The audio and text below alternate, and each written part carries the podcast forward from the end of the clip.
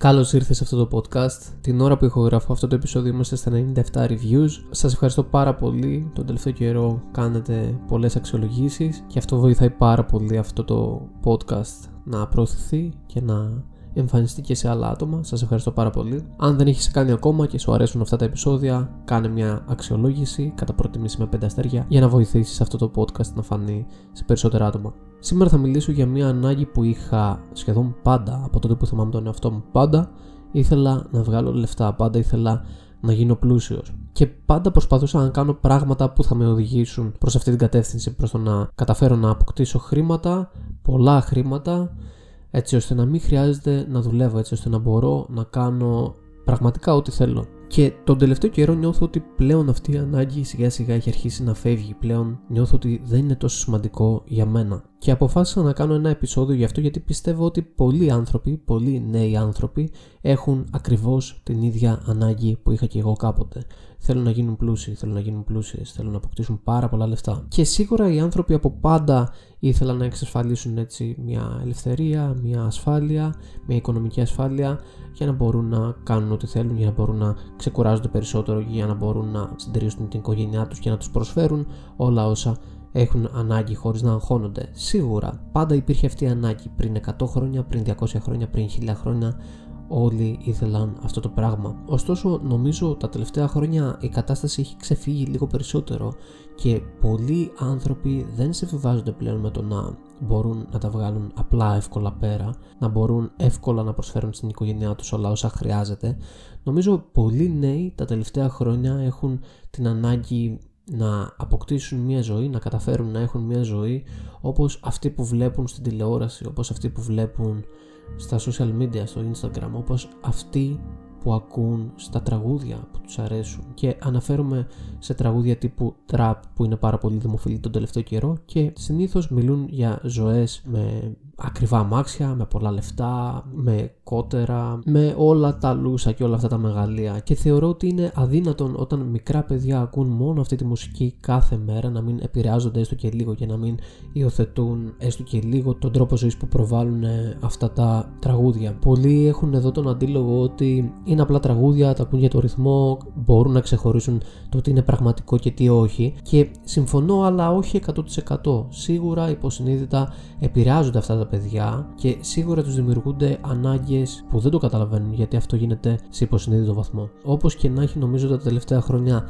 η ανάγκη του να γίνεις πλούσιος με γρήγορο τρόπο, με ένα μαγικό τρόπο έχει αυξηθεί πάρα πολύ σε σχέση με το τι συνέβαινε παλιότερα. Και είναι πολύ φυσιολογικό για τους λόγους που είπα όταν ο άλλος ανοίγει το Instagram και ακολουθεί 100 ανθρώπους που είναι πλούσιοι που είναι διάσημοι, που το περιεχόμενο που ανεβάζουν έχει να κάνει με τα καλύτερα εστιατόρια, τα πιο ακριβά εστιατόρια, τις πιο ακριβές διακοπές σε εξωτικά μέρη, τα πιο ακριβά ρούχα, Όλα αυτά σε κάνουν να ζηλεύεις, σου δημιουργούν την ανάγκη να θέλεις και εσύ να αποκτήσεις αυτά τα πράγματα. Και όλες αυτές οι επιρροές, τα social media, η trap και όλα αυτά έχουν εμφανιστεί τα τελευταία 10 με 15 χρόνια. Οπότε θεωρώ πλέον ότι η πλειοψηφία των νέων κάτω από 18 ή 18, 19, 20 ετών έχει τέτοιες ανάγκες. Θέλει με κάποιο τρόπο να καταφέρει να μην δουλεύει και να γίνει πλούσιος. Ακόμα και με παράνομο τρόπο. Θέλει, θέλει, θέλει πραγματικά αυτή τη ζωή που βλέπεις στα social media που ακούει στην trap. Και σε καμία περίπτωση δεν λέω ότι αυτή είναι μια ζωή που δεν μπορεί κάποιος να κατακτήσει, να το καταφέρει. Άπειρες φορές έχω πει ότι αν θέλεις κάτι είναι στο χέρι σου να το πετύχεις, με δουλειά, με πειθαρχία, με έξυπνο τρόπο μπορείς να τα καταφέρεις. Είμαι υπέρ αυτού, το πιστεύω. Όταν το έλεγα, το πίστευα και συνεχίζω να το πιστεύω ότι ναι, υπάρχει πιθανότητα να καταφέρεις άπειρα πράγματα, τεράστια πράγματα, να καταφέρεις θαύματα αν δουλέψεις, αν είσαι πειθαρχημένος και αν το κάνεις με έξυπνο τρόπο. Κάτι που φυσικά δεν είναι καθόλου εύκολο. Έτσι, μιλάμε τώρα για τη μειοψηφία των ανθρώπων που το έχουν καταφέρει ή που το καταφέρνουν. Είναι ένα ποσοστό κάτω από 1% που καταφέρνει να γίνει όντως πλούσιος και να μην χρειάζεται να δουλεύει και να μπορεί να κάνει ό,τι μα ό,τι πραγματικά θέλει. Είναι ένα πολύ πολύ μικρό ποσοστό, πολύ πιο κάτω από το 1%. Και εδώ είναι που πολλές φορές έρχεται η σφαλιάρα από την πραγματικότητα και καθώς οι νέοι μεγαλώνουν συνειδητοποιούν ότι είναι πιο δύσκολο από ό,τι πίστευαν, ότι η πραγματικότητα είναι αλλιώς, ότι πάνω από το 99% του πληθυσμού πρέπει να δουλεύει 8 ώρο και βάλε απλά για να επιβιώσει και να καλύψει τις πολύ βασικές του ανάγκες και είναι μια σφαλιάρα συνειδητοποίησης αυτό που συμβαίνει. Ωστόσο, οι ανάγκες αυτές συνεχίζουν να υπάρχουν και τα άτομα αυτά συνεχίζουν να δουλεύουν σε κανονικές δουλειές που πιθανότατα να μην τους αρέσουν και να έχουν αυτή την ανάγκη μέσα τους, να νιώθουν ότι αχ, κάτι πρέπει να κάνω, κάτι πρέπει να γίνει, κάπως πρέπει να αποδράσω από όλο αυτό και αυτό είναι κάτι πολύ ψυχοφθόρο γιατί σε κάνει να μην απολαμβάνεις καθόλου τη ζωή σου, να μην απολαμβάνεις καθόλου την πραγματικότητα, να μην απολαμβάνεις καθόλου όσα ήδη έχεις. Αυτό δεν είναι ένα podcast στο οποίο θα μιλάω για ευγνωμοσύνη κτλ. Απλά παρουσιάζω την πραγματικότητα ότι οι νέοι και πολλοί άνθρωποι έχοντας υπέρμετρες, τεράστιες ανάγκες πλέον, να γίνουν πλούσιοι, να είναι εντελώς οικονομικά ελεύθεροι για πάντα, όταν έρχεται η καθημερινότητα στην οποία πρέπει να ζουν και να δουλεύουν κάθε μέρα 8 ώρες μέχρι τα 50 τους, τα 60 τους, τα 65 τους, τα 70 τους είναι μια τεράστια σφαλιάρα που δεν συμβαδίζει καθόλου με όλα αυτά που θέλεις και είναι πολύ φυσιολογικό να νιώθεις ότι δεν αντέχεις άλλο, ότι η ζωή σου δεν έχει κανένα νόημα, γιατί να τα τραβάς όλα αυτά. Νιώθεις ότι αξίζεις πράγματα για τα οποία δεν έχεις καν δουλέψει. Νιώθεις ότι αξίζεις πράγματα για τα οποία δεν έχεις μοχθήσει. Νιώθεις ότι κάποιος σου χρωστάει κάτι, ότι το σύμπαν σου χρωστάει μια ζωή σαν αυτή που βλέπεις στα social media και σαν αυτή που βλέπεις στις ταινίες και σαν αυτή που ακούς στην trap. Και αυτή ήταν μια ανάγκη που είχα και εγώ από πολύ μικρός πάντα ήθελα να καταφέρω με κάποιο τρόπο να βγάλω αρκετά χρήματα έτσι ώστε να μπορώ να ταξιδεύω, να μπορώ να αγοράζω ό,τι θέλω, να μπορώ να περνάω το χρόνο μου όπως εγώ θέλω και να μην συμβιβαστώ στην 9 to 5 δουλειά που λέμε. Παρ' όλα αυτά όπως είπα στην αρχή, τον τελευταίο καιρό αυτή η ανάγκη έχει αρχίσει πια να χάνεται και ο λόγος που συνέβη αυτό νομίζω ότι είναι ο εξής. Όταν βρεις να κάνεις κάτι, να κάνεις μια δουλειά που όντως σου αρέσει και αυτή η δουλειά μπορεί να σε συντηρήσει πλέον τα πολύ περισσότερα, τα πολλά λεφτά που ουσιαστικά τι θα έκαναν, θα σου έδιναν τη δυνατότητα να μην δουλεύεις. Να μην δουλεύεις κάθε μέρα 9 to 5. Όταν όμως βρεις μια δουλειά που όντως σου αρέσει, που υπάρχει κάποιος λόγος που θέλεις να την κάνεις, που σε γεμίζει, τότε η ανάγκη του να μην δουλεύεις σταματάει να υπάρχει πια. Γιατί να μην θέλω να δουλεύω, αφού μου αρέσει αυτό που κάνω, αφού μου αρέσει η δουλειά μου. Νομίζω ότι αυτός που δεν θέλει να δουλεύει, αυτός που θέλει απλά να είναι πλούσιος, έχει αυτή την ανάγκη γιατί δεν έχει βρει κάτι που να το γεμίζει, δεν έχει βρει ένα λόγο ύπαρξης, δεν έχει βρει ένα νόημα στη ζωή του. Και ναι, η αλήθεια είναι ότι στα early του έντη μου σπούδαζα κάτι που εν τέλει δεν μου άρεσε και τελικά το τελείωσα, πήρα πτυχίο και είχα ακόμα πάρα πολύ έντονη αυτή την ανάγκη του να βγάλω χρήματα. Ωστόσο, αυτό που είχα σπουδάσει δεν μου άρεσε καθόλου και η ανάγκη αυτή γινόταν όλο και πιο έντονη και προσπαθούσα με διάφορους τρόπους, χρησιμοποιώντας κυρίως το ίντερνετ να βγάλω χρήματα. Κάποιες φορές τα κατάφερνα, εν τέλει δεν κατάφερα ποτέ να γίνω πλούσιος με όλη τη σημασία της λέξης, γιατί πολλές φορές η λέξη πλούσιος, ειδικά όταν είσαι νέος, είναι λίγο διαστρεβλωμένη. Ένα παιδί που δεν έχει βγάλει ποτέ του λεφτά, ίσως να πιστεύει ότι 5.000 ευρώ σημαίνει να είσαι πλούσιος. Ένας άνθρωπος που σε όλη του τη ζωή βγάζει 700 ευρώ το μήνα, αν του έδινες 20.000 ευρώ, θα θεωρούσε ότι είναι άπειρα λεφτά, πάρα πολλά λεφτά και ότι θα είναι πλούσιος. Το τι σημαίνει να είσαι πλούσιος είναι λίγο διαστερευλωμένο και ειδικά στην εποχή μας με τον πληθωρισμό και όλα αυτά που συμβαίνουν, που διαρκώς οι τιμές αυξάνονται, που διαρκώς οι ανάγκες μας αυξάνονται, ουσιαστικά σημαίνει ότι ακόμα και ένα εκατομμύριο ευρώ δεν σε κάνει πλούσιο. Είναι ένα ποσό που θα φύγει σύντομα. Είναι ένα ποσό που αν δεν το εκμεταλλευτείς κάπως θα χαθεί μέσα σε μία πενταετία, σε μία δεκαετία το πολύ. Και τα τελευταία χρόνια έχω αρχίσει να το συνειδητοποιώ όλο και πιο πολύ αυτό το πράγμα, έχοντας δουλέψει πλέον αρκετές δουλειές στη ζωή μου και έχω βρει κάτι που πραγματικά με γεμίζει. Αυτό που κάνω στο εισαυτόν, όλα αυτά που κάνω στο εισαυτόν και το γεγονός ότι πλέον είμαι ένας κλινικός υπνοθεραπευτής που μπορεί να ζει από αυτό, ουσιαστικά έχει διώξει πλέον την ανάγκη του να πρέπει να βγάλω γρήγορα χρήματα για να σταματήσω να δουλεύω. Γιατί πλέον μου αρέσει να σηκώνομαι και να δουλεύω πάνω σε αυτό. Μου αρέσει να φτιάχνω σεμινάρια, μου αρέσει να κάνω συνεδρίες, μου αρέσει να φτιάχνω αυτά τα podcast, μου αρέσει να κάνω όλα αυτά τα οποία περιλαμβάνει το επάγγελμά μου. Και η αλήθεια είναι ότι πολλές φορές δουλεύω πολύ περισσότερο από έναν απλό μισθωτό. Πολλές φορές δουλεύω πολύ περισσότερο από το 8ωρο που δουλεύει ένας άνθρωπος σε μια εταιρεία ή ένας εργάτης ή ένας άνθρωπος που δουλεύει στην εστίαση. Κι όμως, παρόλο που δουλεύω πολύ περισσότερο από ό,τι δούλευα κάποτε, πλέον η ανάγκη του να βρω κάτι να κάνω για να γίνω πλούσιος έχει σιγά σιγά χαθεί. Γιατί νιώθω ότι τουλάχιστον σε αυτή την περίοδο της ζωής μου έχω βρει ένα νόημα, ένα λόγο ύπαρξης. Να βοηθάω άλλα άτομα και μέσα από αυτό να μπορώ να επιβιώνω. Είτε αυτό σημαίνει ότι θα βγάζω πολλά χρήματα,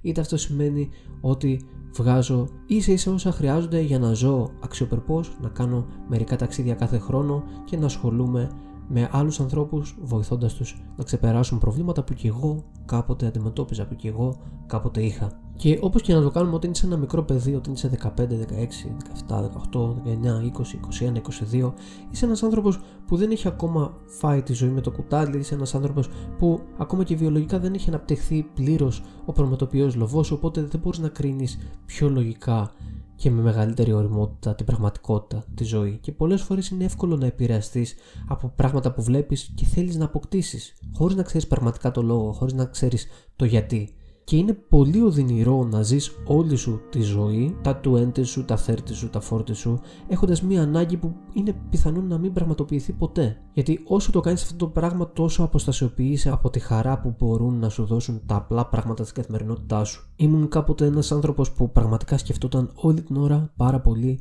και θεωρούσα ότι αυτό είναι καλό, είναι βοηθητικό, είναι παραγωγικό και το έκανα σε υπέρμετρο βαθμό σκεφτόμουν όλη την ώρα διάφορα πράγματα για το τι συνέβη, για το τι πρόκειται να συμβεί, για το τι θα κάνω, για το πώς θα τα καταφέρω, για όλα αυτά τα πράγματα. Πλέον πιάνω τον εαυτό μου να προχωράει στον δρόμο και απλά να μην σκέφτομαι τίποτα. Και απλά να συγκεντρώνομαι, να εστιάζω στα τουβλάκια, αυτά τα πλακάκια που έχει έξω ο δρόμος και νιώθω μια γαλήνη, νιώθω ότι είναι ok, ότι η ζωή είναι απλά ok έτσι όπως είναι και δεν χρειάζεται να κάνω τίποτα περισσότερο.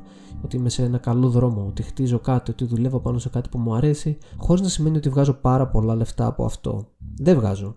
Κι όμως είμαι ευχαριστημένος με τη ζωή μου. Θα ήμουν ευχαριστημένος αν συνεχιζόταν να είναι έτσι η ζωή μου. Έχω ξαναμιλήσει για την ευτυχία και θεωρώ ότι δεν είναι μια μόνιμη κατάσταση, όμως νομίζω ότι ο καλύτερος τρόπος για να ζεις μια ζωή κοντά στην ευτυχία είναι να βρεις αρχικά έναν άνθρωπο να σε αγαπάει, να σε νοιάζεται και να τον αγαπάς και να τον νοιάζεσαι και να περνάτε μαζί τη ζωή σας. Και δύο, να βρεις κάτι το οποίο δίνει νόημα στη ζωή σου. Κάτι για το οποίο θα ξυπνάς με όρεξη το πρωί για να πας να το κάνεις. Κάτι που θα σε εξητάρει, κάτι που θα σου δίνει όθηση, την απαραίτητη την τοπαμίνη νευρολογικά για να σηκώνεσαι το πρωί από το κρεβάτι. Είτε αυτό είναι το επάγγελμά σου, είτε είναι το χόμπι σου, είτε είναι οτιδήποτε μπορεί να σου δώσει αυτό το νόημα στη ζωή σου. Και αυτό μπορείς να το καταφέρεις είτε δουλεύοντας 9 to 5, είτε όχι. Τα λεφτά, όπως ξέρεις, είναι γνωστό πλέον το quote, δεν σου δίνουν την ευτυχία και ξέρεις πολύ καλά, το ακούς στι ειδήσεις, ότι πολλοί πλούσιοι αυτοκτονούν, πολλοί πλούσιοι είναι δυστυχισμένοι, έχουν κατάθλιψη. Γιατί; Γιατί τα λεφτά